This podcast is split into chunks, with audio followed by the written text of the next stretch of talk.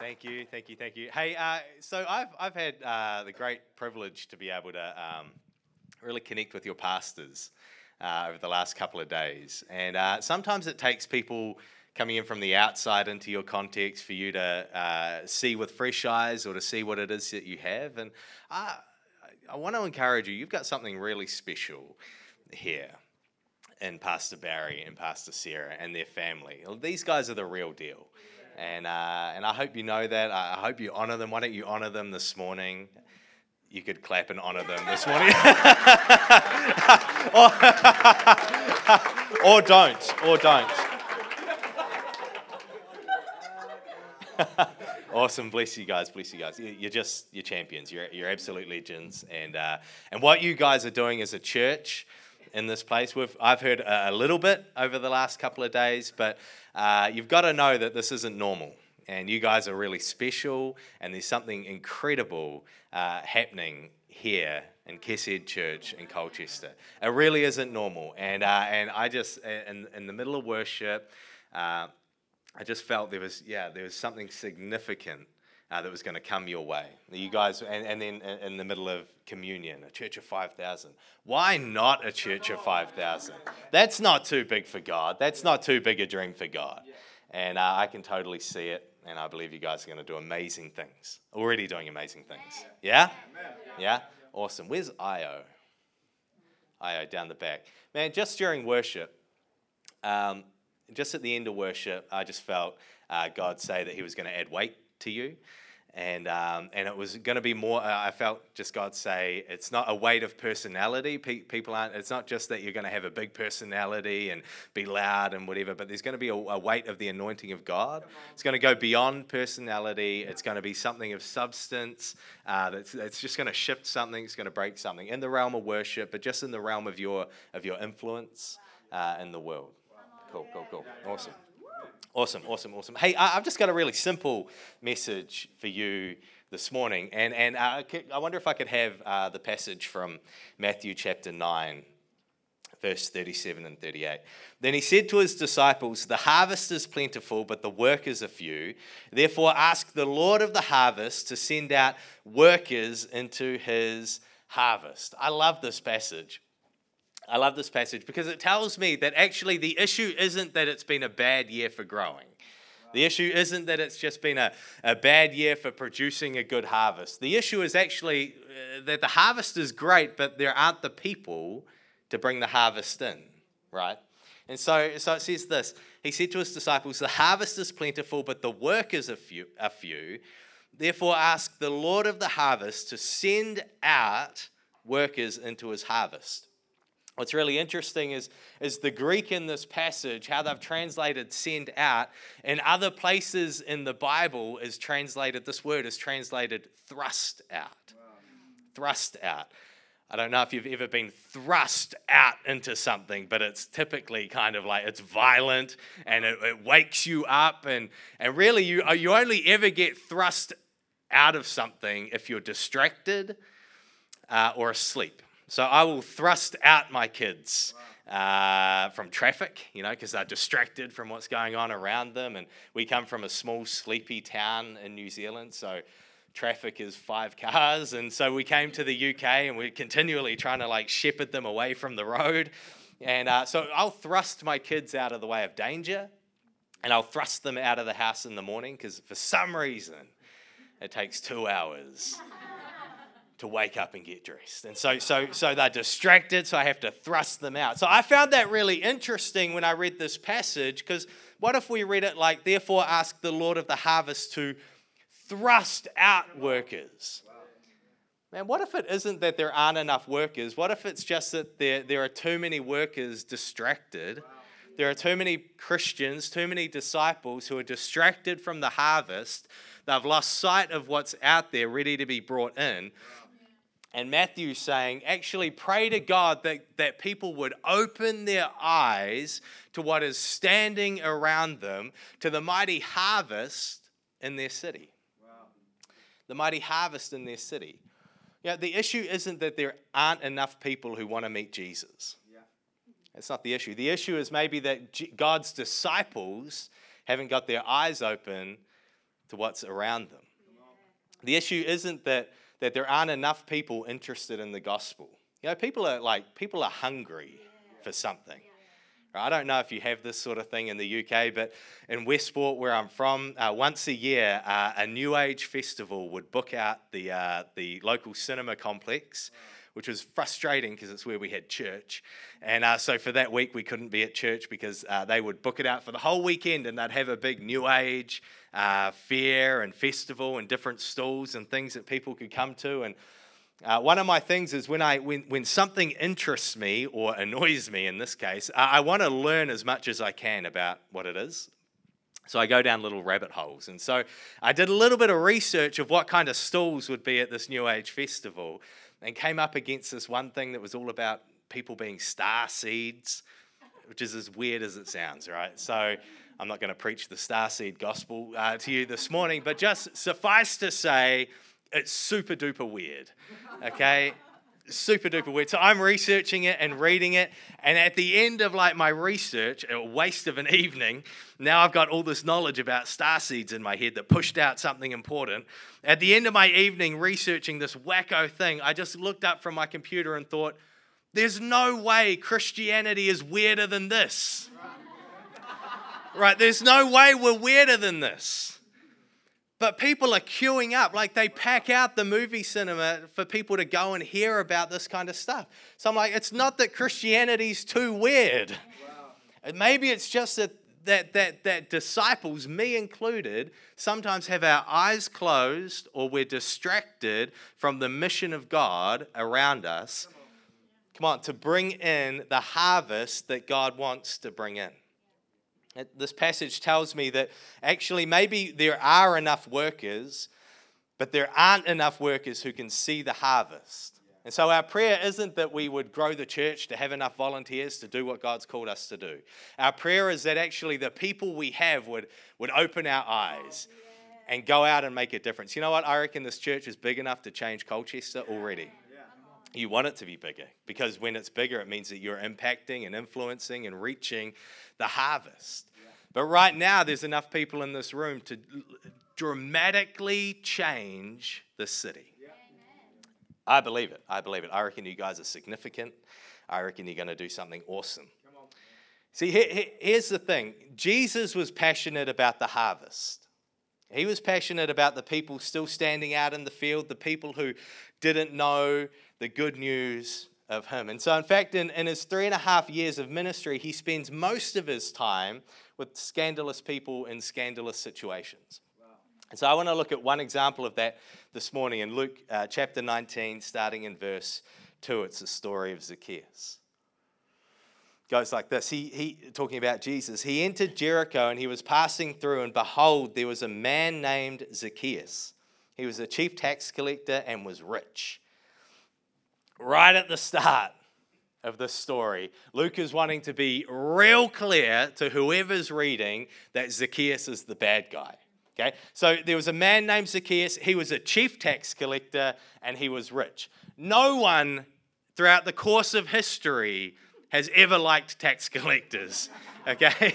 It's like the universal, right? No one likes it. This dude wasn't just a tax collector, but the boss of tax collectors. So already we hate him, right?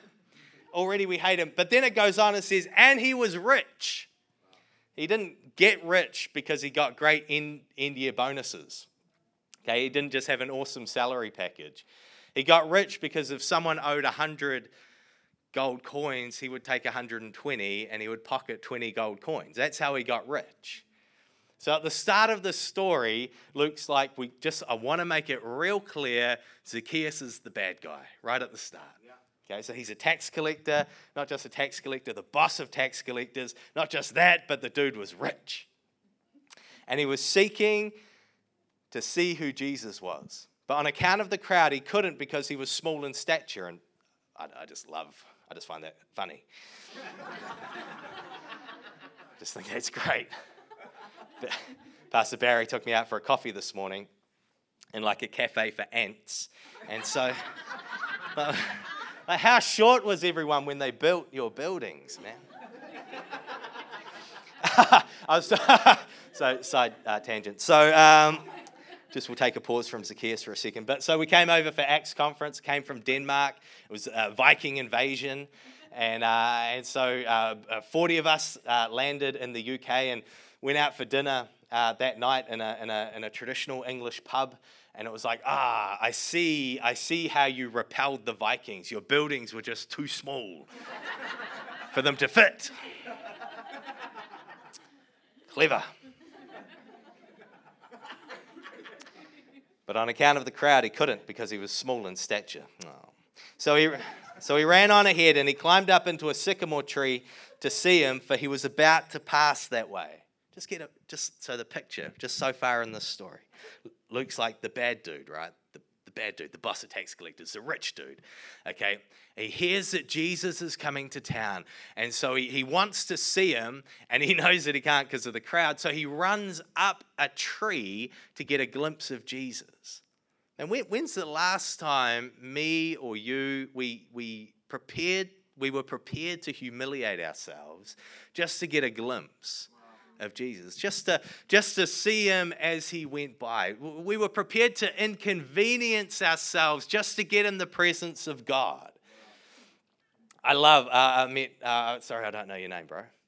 Noah, man, Noah. Oh, was that your dad doing communion? No, cool. Uh, yep. like that. Like, imagine if I was trying to give a word of knowledge right there. That would have been embarrassing. um, anyway, so I met Noah at Brave Age, and so I was at Brave Age for like for like one night, their final night, and it was just this extraordinary environment of a bunch of kids getting together in the room, raucous praise, raucous worship, hungry kids desperate to get in the presence of God have a touch from him to encounter like just the supernatural working the charismatic working of the holy spirit to see kids released and speaking in tongues to see kids healed. It's like some german kids got on a got on a bus and drove 19 hours to get in the room for what god was doing. That's what running up a sycamore tree looks like. And it's not it's not just for the young generation Come on, when was the last time you, 30 years old, me, 30 years old, 40, 50, 60, were prepared to throw off dignity, to throw off a, a sense of, you know, wanting to like maintain your standing and your respect and your, your status to just get a glimpse of Jesus? Something will change in your life when you're prepared to take off the self regard, this concern for our, our reputation on account of the crowd, he couldn't, small in stature, he was about to pass that way. When Jesus came to the place, he looked up and said to him, Zacchaeus, hurry and come down, for I must stay at your place today. I love this. If you've grown up in church or, or been around church for any length of time, you might have heard the saying, you know, the Holy Spirit's a gentleman. He'll never force himself. Jesus apparently is not. okay, the Holy Spirit might be, but Jesus isn't. He's walking along, sees Zacchaeus up a tree and says, Hey, Zacchaeus, come down. I'm having lunch at your house today. He didn't wait for Zacchaeus to invite him. He didn't say, Zacchaeus, could I come to your house? He said, Zacchaeus, come down. I'm eating at your place today. And Zacchaeus up a tree, like, oh, okay. Right? So he, he rushes down. He hurried and came down and, and he received him joyfully. And when they saw it, ooh, they grumbled. He's gone in to be the guest of a man who's a sinner. Man.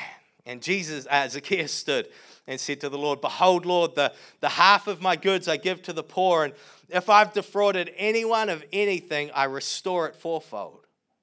And Jesus said to him, Today salvation has come to this house, since he also is a son of Abraham, for the Son of Man came to seek and save the lost. I love this story. I love this story. I think there are some key points in this story that's going to break it apart and, and, and really open it up for us. The first thing we have to understand is that Zacchaeus is a tax collector. His job was to collect money for Rome and also to collect uh, money for the priests in the temple to take the temple tax. He would collect the money and, and, uh, and uh, not translate, what's the word? Exchange? What's the word when you Yeah, exchange, like so he would exchange it for uh, Jewish coins. Because here's the thing if, you, if you're a priest in the temple, you can't handle Roman money because on Roman coins there's, a, there's an image of the emperor. And Jews understood that they couldn't touch anything that had an image of someone else on it because it would be equivalent to idolatry. And so the priests were stuck. They wanted money, and uh, they wanted the cash, but they couldn't take Roman money, so they had to have someone who would stand in between and translate the money from Roman coins to Jewish coins so that they could get their money, which was very important for them at the time. And so they would employ people who would do this. The problem is that if they employed a Jewish person, Zacchaeus is Jewish, then that person who spends his whole day, his whole life handling Roman money, uh, makes himself unclean. So he, he spends his whole life handling idolatrous coins and he becomes unclean, which means that he couldn't go to synagogue. He couldn't go to, to temple to worship, couldn't go to synagogue to hear the word of God. If he was married and had kids and his wife and his kids wanted to maintain their, their status of being clean, they couldn't even touch him. If he's walking down the street and people recognize him, they would cross the road just to make sure they didn't accidentally bump into him and by touching him become unclean themselves. And so Zacchaeus lives in this position where he might have status and he might be rich, but actually he's really poor. And, and, and he lives in this bubble where, where he can't touch others, they can't touch him. He can't participate in the life of worship, he can't participate in the life of the word, and he's just on his own. And so Zacchaeus comes by, uh, Jesus comes by, sees him, and says, Hurry, come down, for I must stay at your house today. You know why I love this? Is because Zacchaeus would never have thought to invite Jesus. Zacchaeus knew that he was unclean. Zacchaeus knew that, that he could have nothing to do with holiness. He couldn't go anywhere to worship. He couldn't, he certainly couldn't touch anybody. And he, I don't know when the last time anyone would have come to his house for lunch would have been. And so he sees Jesus come by. His whole goal, his whole dream is just that he would get a glimpse of the man of God. And instead, he stops underneath him where he is in the tree and he looks up at Zacchaeus and says, Zacchaeus, you have to come down because I'm eating at your house today. You know why I think that's great? Is because when I'm in my worst moment of shame, my worst moment of guilt, my moment where I'm most aware of my brokenness and where I fall short and where I lack and where I cut myself off from God and cut myself off from other people. The last thing I think about doing is reaching out to God. But the great thing about this story is it tells me the first thing God does when He sees me is reach out to me and tell me that He wants to come to my place to eat lunch with me. So Zacchaeus, in his place of brokenness, never thought he could reach out to Jesus, never thought that he could invite Jesus to his house. And so instead, Jesus invites himself around. Man, Jesus is rude.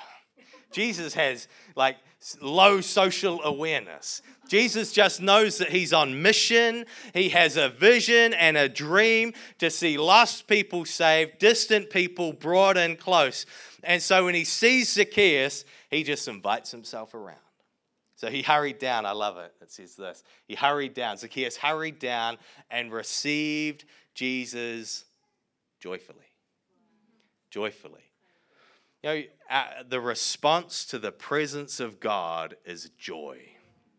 Zacchaeus didn't throw ash on his head and, and, and, and rip his clothes and put on, a, put on sackcloth and, uh, and, and whip himself and grovel down on the, the dirt of his floor and say, Jesus, I'm a worm in your presence.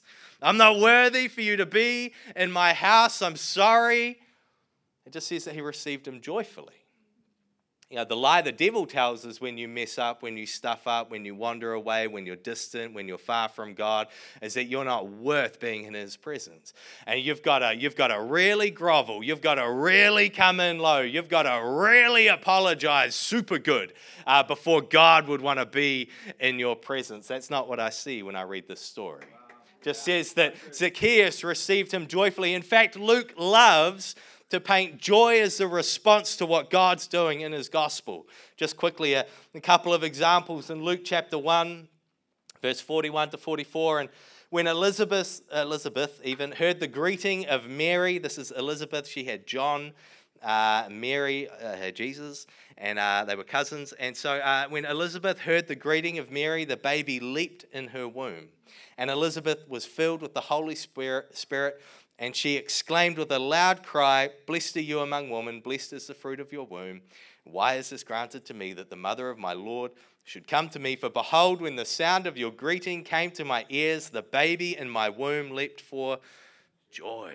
Even, even unborn, even as a baby, uh, people's response to Jesus was joy.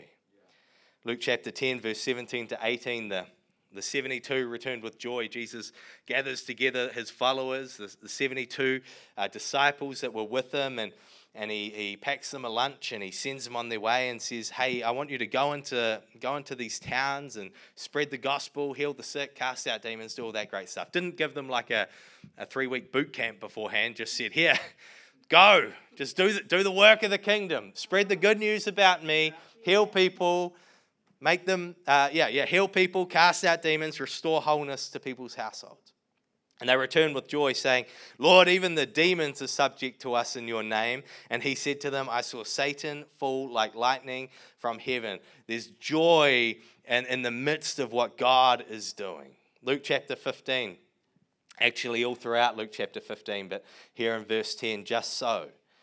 I tell you, there's joy before the angels of God over one sinner who repents. Come on, there's joy in the presence of God. Luke chapter 24, while he blessed them, he parted from them and he was carried up into heaven and they worshipped him and returned to Jerusalem with great joy. And they were continually in the temple blessing God. So when Zacchaeus encounters Jesus, his response is joy.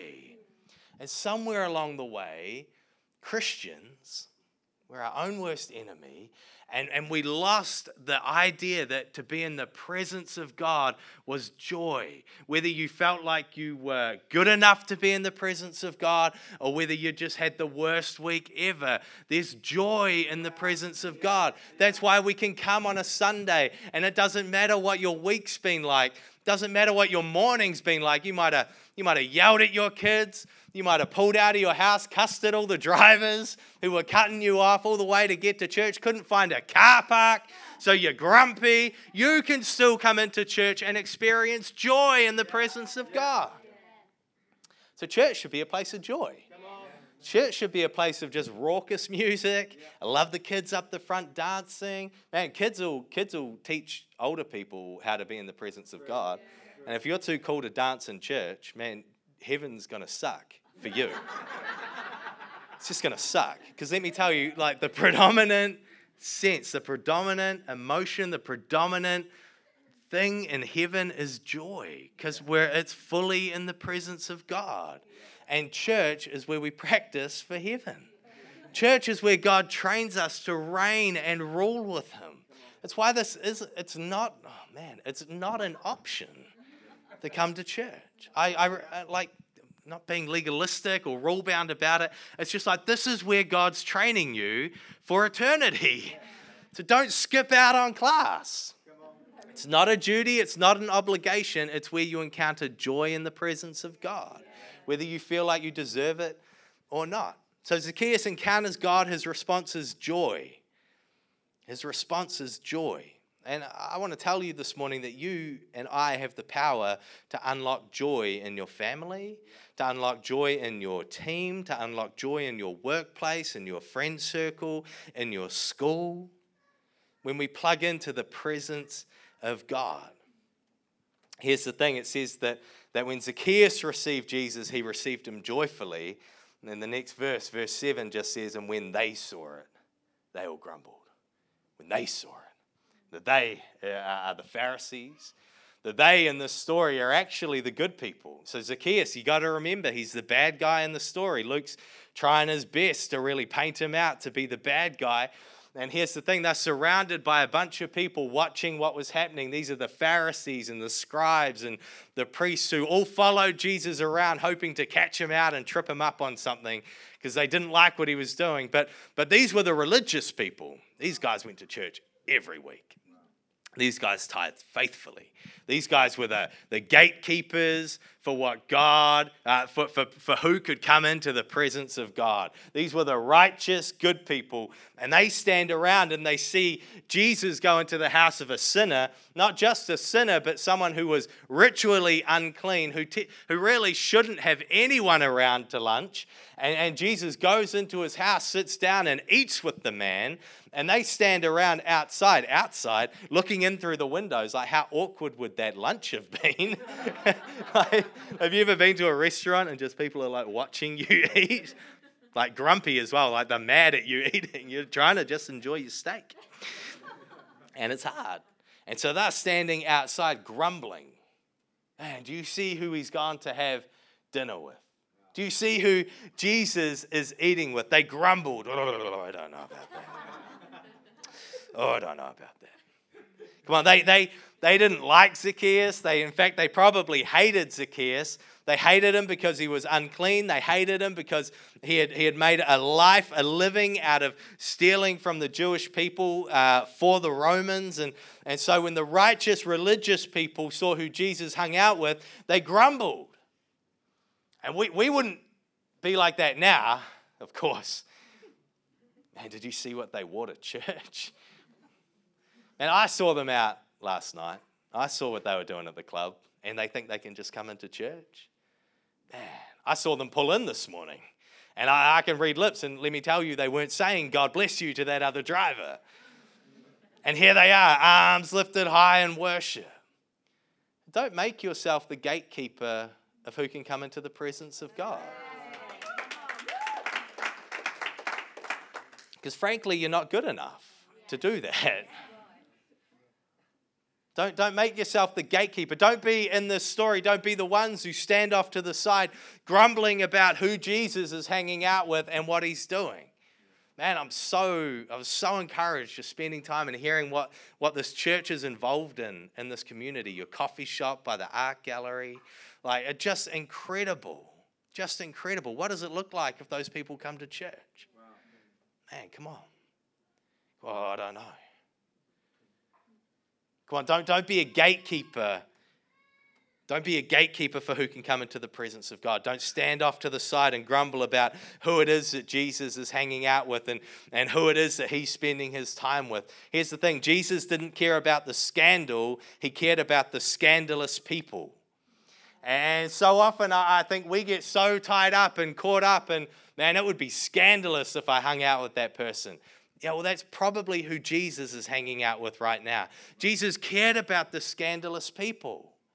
And so he would, he would make it his mission, he would make a point that he surrounded himself by people who otherwise couldn't find a home, couldn't find a sense of belonging anywhere.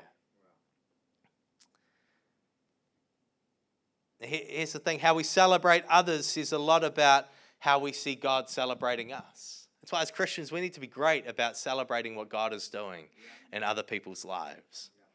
Power of testimony is amazing. How we celebrate others says a lot about how we see God celebrating us. See, that, that was the issue with the older brother in the story of the parable, uh, the parable, the parable of the prodigal. I'm getting tripping up this morning. The parable of the prodigal, if you know the story, a man had two sons, and his, his youngest son comes to him and says, Dad, I want my inheritance which is, which is basically his way of saying, Dad, I, w- I wish you were dead now so that I could have what was coming to me when you die. So either hurry up and die, or could I please have my, my half of the share of everything now? And, and so Jesus is telling this story in Luke chapter 15, and he's surrounded by, again, a bunch of religious people who, uh, who, who had high status and standing. And, and they would have expected that this would be a very short story that ended something like and then the man killed his son for disrespecting him. The end. Like, hear what the Spirit is saying to the church. Amen. I grew, grew up Anglican. And um, anyway, uh, so, so instead, the, the youngest son comes to the father and says, Dad, I want my half of the inheritance now. And instead of killing him, his dad gives him half of everything and says, Here you go, son. And the son runs off, if you know the story. He spends it wildly. He goes to Vegas. He gambles it away. He spends it on wild women. And he wakes up one morning in the gutter, just surrounded by what you'd expect to be surrounded by. And he's looking around at his situation, going, like, you idiot. Like, even servants, even slaves in my father's house have it better than I have it right now. And I need to suck up my pride. I need to put my big boy pants on. And I need to go home to dad even if it's just as a servant. And so he makes up this whole speech, you know, Lord, oh, Dad, I've sinned against you and against God, and oh, but you know, like servants have it better, so just take me back as a slave, it'll be fine. And uh, and so so he gets on the road and he starts back towards his dad, and and the story says it picks up. It says when it, when the father saw him coming, he ran towards him which tells me that the father didn't take half of his inheritance, didn't liquidate his assets and take half of that cash and give it to his son and then go down the pub and drown his sorrows or, or, or sit back on like the one chair he had left and, uh, and just kind of watch half of a TV. Um, anyway uh, like he didn't he didn't he didn't then just move on with his life right that tells me that the father sent the son on his way and then just stood there waiting looking down the road waiting for him to come home and then when he sees him coming home, ah, he's excited. He has joy. And it says that he, he runs towards him. And it would be unheard of for a growing man of, of, of wealth and high standing to run in this culture. And it just says, you know, he hitches up his robe, gets his sandals on, and he just sprints down the road towards his son. And, and, and the people watching might have expected, yeah, yeah. And when he gets here, he's just going to slap him good. But he doesn't. He runs down towards him, and when he gets to him, he just grabs him up in this big hug and he welcomes him home. And the son's like, oh, you know, I've sinned against you and against God, and uh, and, and and take me back. And, and, and but the, the father cuts him off before he gets to the point where he says, I'm, I'm only worthy to be a slave in your house. He cuts him off and, and he brings out a robe. I don't know whether he carried it with him on the road, like he's just been waiting this whole time with a big robe as well. And so he takes a robe and he puts it on him, and he takes a ring and he puts it on his finger, and he grabs some sandals and puts them on his feet, that would have been gross. And like after like uh, whatever the kid had been up to, and like puts the sandals on his feet, welcomes him in, and then takes him back to the house where he shouts out to a servant and says, "Hey." Get the, get the fatted calf, the one that we'd been preparing for later. We're gonna, we're gonna kill it now. We're gonna have a feast because my son who was dead is now alive. He was lost and is found. And we're going to celebrate. By all rights, this kid should be dead, or at least not at home. But the father, in response to a wayward son coming home, celebrates. Doesn't deserve any more. He got half of everything and he wasted it.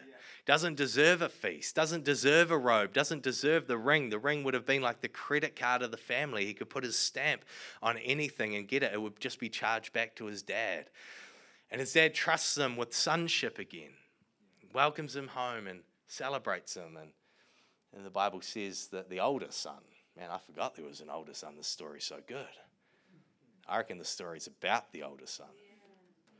You know why I reckon it's about, well, it's certainly about the older son for me, because I grew up and the younger son was the biggest part of the story. And I thought, man, man, the best testimony is the one where, you know, you grow up in the father's house, you run away, you sin, you get, get real, you know, like whatever, your life goes off the rails and you come back to God. That's a powerful testimony. And they, they were all the powerful testimonies I heard growing up. People had these great stories of total transformation just in the presence of God. They were doing drugs, they were drinking, they were out stealing and doing all kinds of stuff. And then they encountered Jesus and stopped swearing and stopped smoking and stopped drinking. And they're certainly very holy now. And they were the great testimonies. I thought, man, that's what, that's what a powerful encounter with Jesus looks like. I've grown up and I've realized that actually I'm not the youngest son in this story. I'm the oldest son. I grew up in a Christian family. Uh, I was I was well loved uh, in, in my upbringing. I didn't really have anything to worry about. And uh, and then and so I realized I've got to okay. So I'm the oldest son in the story. So what happens to the oldest son? The oldest son has a celebration going on, and he's out working in the field. And so he comes home and he's like, "What's all the What's the hubbub? Like, what's going on? He, well, he asks the servant, he pulls him aside, what's happening? And the servant says, Your, your brother who was lost is back home, and, and your father's throwing a party for him. And he loses his mind. He's furious and he pulls his dad aside and he says, What is this? This son who took half of everything, who robbed you blind, went and wasted it in wasteful living, and now he's back groveling and you're throwing a party? What is that about? I've slaved for you for years and you've never given me so much as a goat. I happen to like goats, so that wouldn't be too bad. You haven't given me so much as a goat for me and my friends to have a good time. And the father's like, You idiot. Well, he doesn't say that. It's my paraphrase. It's what I think he's thinking. He's probably a lot more gentle than that. He's like, Don't you, like, you're my son. What I have is yours. You could have had anything you wanted. This whole place is yours. You just didn't lay a hold of it. You didn't uh, make the most of your authority. You could have had parties all day if you wanted. And then that's where the story ends. It's like, well, did he go into the party or did he not go into the party? And like Jesus is really good at telling a story. And that's why I think this parable is about the older son, because then we get to the end of the story and it's suddenly on me.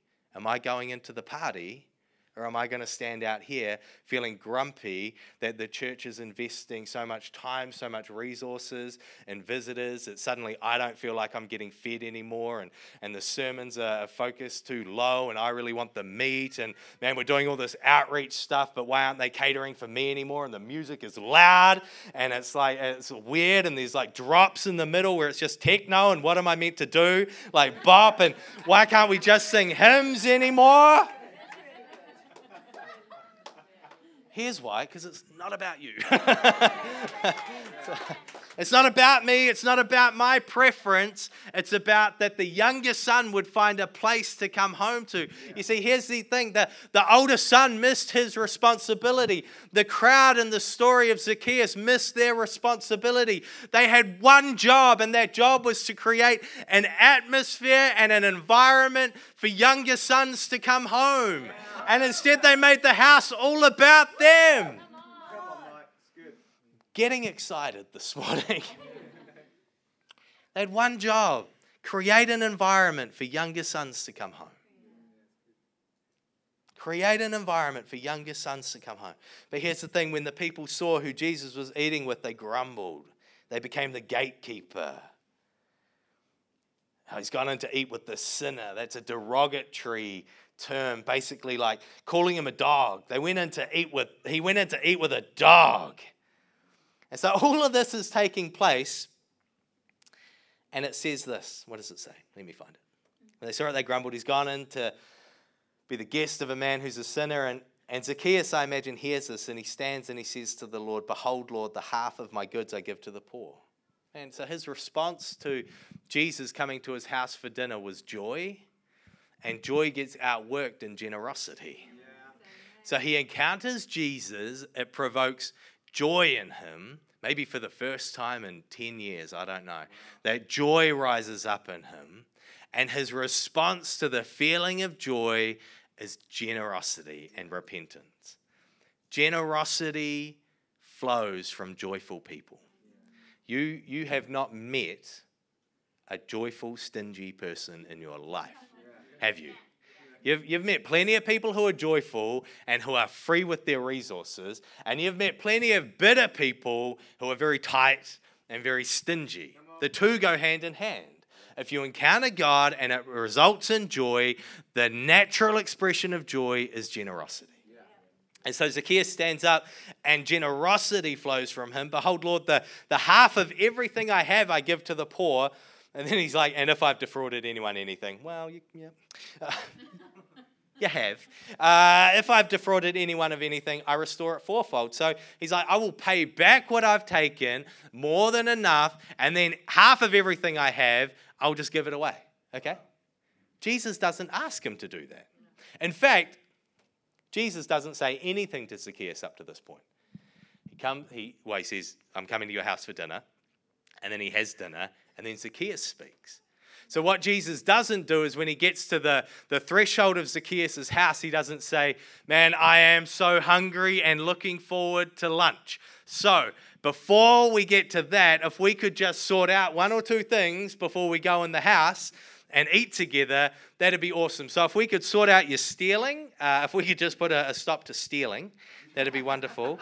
And if and if also if we could just you know all your everything you've gotten like ill-begotten gains, uh, if we could go ahead and just give that to charity, that'd be swell.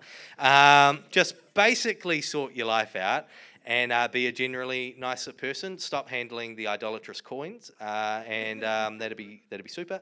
And uh, if we can just if we can knock those four things off, I am coming in for lunch. He doesn't say that. He comes in, he sits down, puts no expectations on Zacchaeus at all. Man, you don't have to dress a certain way to come to church. You might come to church and then immediately following the service you pop out for a smoke. You might have a smoke before you come in and then have a smoke afterwards. Like you don't you don't there's man, come on, there's no there's there should be nothing that trips us up to the gospel except Jesus. He's the only stumbling block. He's the only thing that'll get in the way for someone experiencing grace is if they can't deal with the love and goodness and acceptance of Jesus. Everything else we get rid of. Everything else. There's no gatekeeper to the house. Jesus goes in, he eats with Zacchaeus, he sits down at the table with him and has lunch. Zacchaeus' response, joy and generosity. And these people are grumbling and they hear this. And then it says that, and Jesus said to him, Jesus stands up after Zacchaeus has said his piece and he says, Today salvation has come to this house since, oh man, this is interesting, right? It says, And Jesus said to him, Today salvation has come to this house since he, but he should have said you. If he's talking to Zacchaeus, he should have said, Since you are a son of Abraham. But he stands up in, in the midst of this crowd of people watching the most awkward lunch in all of history. And, he, and there's this crowd of people grumbling that Jesus has gone in here. And Jesus stands up, says to Zacchaeus, but speaks to the crowd. Today, salvation's come to this house since he also is the son of Abraham. He says it to Zacchaeus. Zacchaeus needs to know that in this moment he's accepted, he has a place to belong, he's part of the family where he felt separated and removed and unable to fellowship with anyone. Jesus says, No, you are part of my family. And he says it to Zacchaeus, but he says it so everyone else can hear. This is what Jesus is about. The Son of Man came to seek and save the lost. The Son of Man came to seek and save the lost. Jesus isn't just a friend to sinners. I, I want to tell you this morning that he is only a friend to sinners. Come on, uh, that is good news for you. It's good news for me because you and I, we're messed up, we're broken, we're full short, we're sinners. There's stuff in our life that we haven't dealt with yet, and God hasn't broken chains over yet, and we're still wrestling with and struggling with. And it can make us feel like we're separated and don't belong to anything. The word of God to you this morning is you are part of the family. You belong. You're at home. You are welcomed in. It's good news. Jesus is only a friend to sinners. He's only a friend to sinners. Stop trying to pretend like you have it all together. I want to be a friend of God. I want to be a friend of Jesus. If I'm going to be his friend, I should, I should be like the people he likes to hang out with, and, and it's people like Zacchaeus.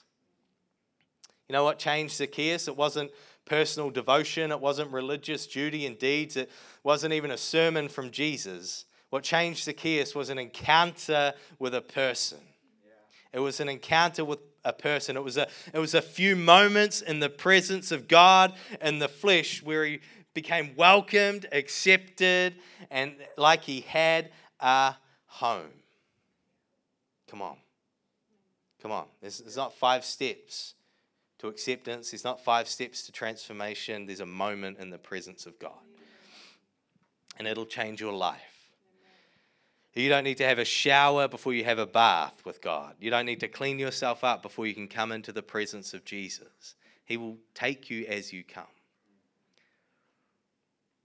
And so remember, the, the harvest is plentiful. It's been a, it's been a good year. There are people who are hungry to encounter the gospel of God. We want to have our eyes open. Why? Because we do what Jesus does. We do what Jesus does. Jesus is the most complete revelation we have of the heart of God.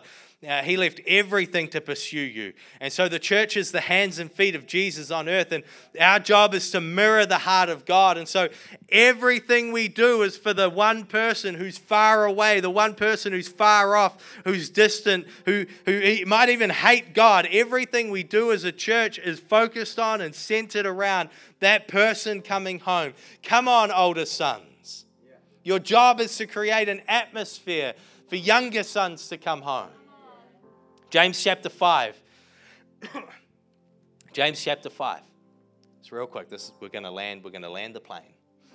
James chapter 5. My brothers, if anyone among you wanders from the truth and someone brings him back, let him know that whoever brings back a sinner from his wandering will save his soul from death and will cover a multitude of sins.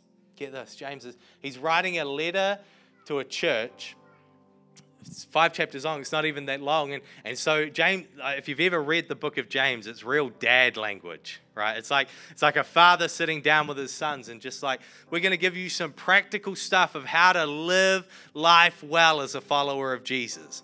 And so he sits them down and he writes this letter about how to live well as a follower of Jesus. And it's five chapters. So at the end of chapter five, this is how he finishes it. My brothers, if anyone among you wanders from the truth and someone brings him back, let him know that whoever brings back a sinner from his wandering will save his soul from death and will cover a multitude of sins. Full stop, folds it up, chucks it in an envelope, postage stamp, takes it down the post office. No goodbye. No, love James. No, send my regards to. No, I can't wait to see you later. And, and uh, it's been such a joy to be with you the last time. That's how he ends his letter. It's like that is the most abrupt end. You know, you've been to some sermons and it's like they just, they just end. you know, like someone didn't think out the ending. They were just like, and I'm done. And it's like the most abrupt end to a letter ever and so this is his opportunity to give dad language, uh, to give some practical ways of how to live. And, and so he gets to the end of the chapter and he's like, the most important thing I could leave you with is when someone wanders away, chase after them. When someone wanders away, go run after them. Don't let people get away easy from the grace of God. Don't, don't, don't make the exit an easy door to find from relationship with Jesus. When you notice that someone hasn't been around, chase after them. Be that person texting, because no one, no one who's trying to sidestep out of church uh, likes to be contacted a lot. You know, they're trying to sneak out quiet. And so, but, but when you're just like, hey, I missed you. like, uh, I haven't seen you in two weeks, three weeks, four weeks, maybe. You know. Hey, you want to catch a coffee? Or you turn up to their place of work and you just happen to have like two takeaway. Oh, I didn't expect to see you here. Hey, why don't we sit down and have a chat? You don't live anywhere near where I work. I know, crazy. Uh, weird. Uh, go, go, go chase after them. Run after them. Go find the wanderers. Bring them back. Why? Because you would literally be a lifesaver. You would save someone's life. And why does James, why does, why does he end his letter like this? I reckon it's the most important thing for James in this letter. And I think he does it is because it's what Jesus did for you and me while we were still sinners, while we were still enemies, while there was still a, a chasm between us and God, Jesus ran after us. He pursued us. He made a way for me and you to, to be made right and be put back into relationship with our Father, to, to find our place to belong. Jesus is the ultimate older brother who makes the right choice and creates an environment and a space for younger sons to come home. And James is like, you got to get it. This is the heart of Jesus. James was Jesus' brother, half brother, I guess, because of the, yeah. so I'm just tr- trying to facilitate this Holy Spirit moment, and I just make dumb jokes, right? So come back, Holy Spirit. Um, James is, so he's the brother of Jesus. He's like, do you want to, do you want to know the heart of my brother? It's that It's that He would create space for people who are distant from God to come home. And so, and so when people slip away, when people wander from truth, and you bring them back, you've got to know that you bring back a sinner and you save his soul from death and you cover a multitude of sins. Jesus did it for you, He did it for me. And so our job now is to pick up the mantle and be signposts to Him. You know, you, you can pray and pray and pray for revival, and, and I hope you do.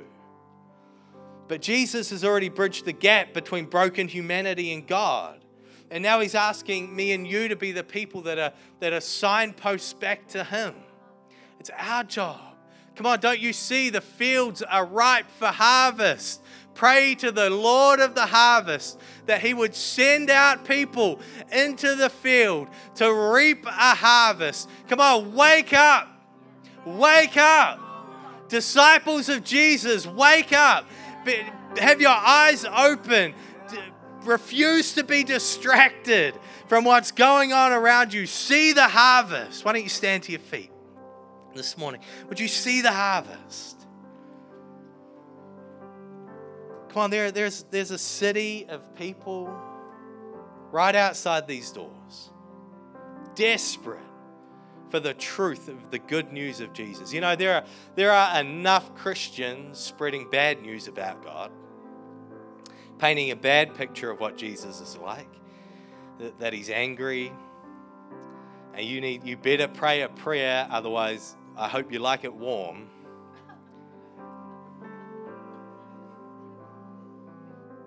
And I just I'm not I'm not going to get into that, but I, it's I don't see that in Jesus in the gospel.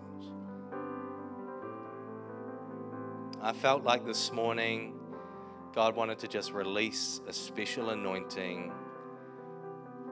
I almost I want to say of evangelism, but not like evangelism with all the baggage that might carry, that might entail for you. It's just the, the, the kind of evangelism of Jesus, where you are an environment where people who are far from home, far from God, they love to be around you. They love the grace and the goodness that you carry. They, they love the, you might be the only Bible, you might be the only Jesus people meet. And when they're around you, they just, there's something, they want to know more because people are hungry for truth. They're hungry for healing. People are hurt and broken, and we're an Instagram, Facebook generation, so we know how to hide it and present a great facade. But inside, underneath it, I guarantee you, people carry a weight and a burden and a pain, and they're desperate for a Jesus to heal them. They're desperate for the gospel of the good news of Jesus. And so I reckon God wants to release just an anointing my time is up. Just an anointing of evangelism that's normal and natural. That you would just feel the, the, the confidence in Him. Here's the thing if you're, a, if you're a follower of Jesus in the room, you've encountered Him, so your life, the default level of your life is joy. And people love to be around joyful people. And I believe the default level of this church is joy. And so if you could just get people in the room they would encounter something of God.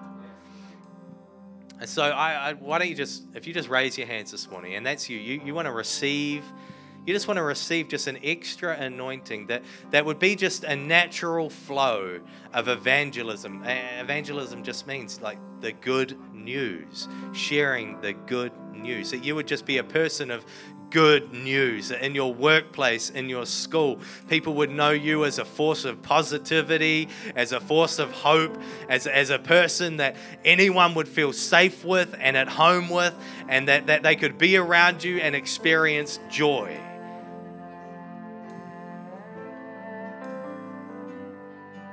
Come on, would you just begin to just speak out? Just speak out in tongues, just connect with God. I believe He wants to anoint something. Holy Spirit. Praise you, God. Praise you, God. Praise you, God. Praise you, God. God, in this house, I just feel your presence full. Kesed Church. That's great. glory of your presence, God. I feel the presence of Jesus in this place. God, right now that you would just anoint, a fresh anointing a fresh anointing, a fresh outpouring of the Spirit of God, that there would be a confidence that rises up, that people who had forgotten the joy of an encounter with God, right now in this moment, fresh joy is welling up. Fresh joy is welling up. That in this room, generous people, generous with our finances, generous with our resources, generous with our time, generous with, with uh, just with our joy, uh, is being released in this room. That, that, Lord, you are releasing fresh joy, which releases fresh generosity. That this church would be known as a generous church. God, that your name would be made famous in this city in Jesus' name.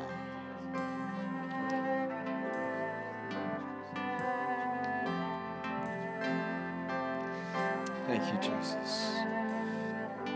Let's just embrace this moment, church. Yeah, I just want to lead a couple of prayers. If we can just close our eyes and give Jesus our full attention. You see, a message like that requires a response.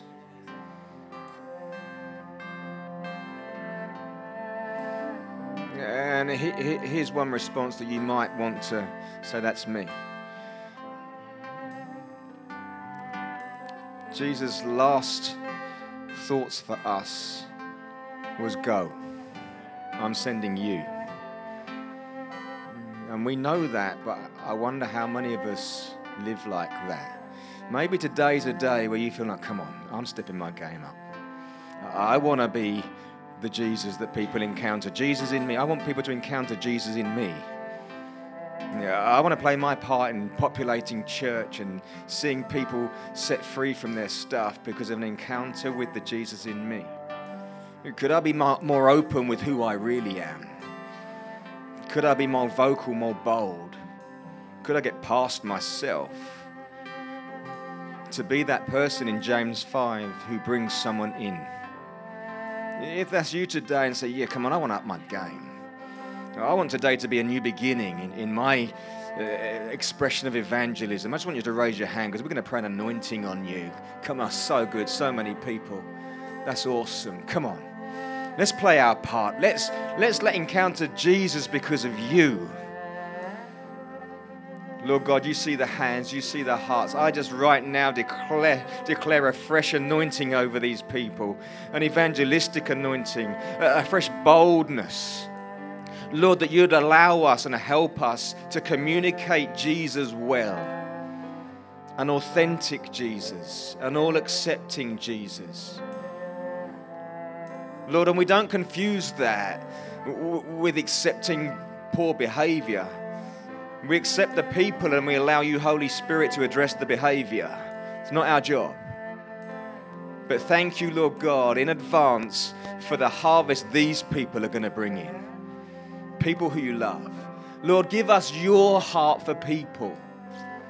Let us look at people through your eyes and feel something stir in our heart for them that causes us to step in, speak up, and be an expression of you to them, Lord God. Be released, church, in Jesus' name.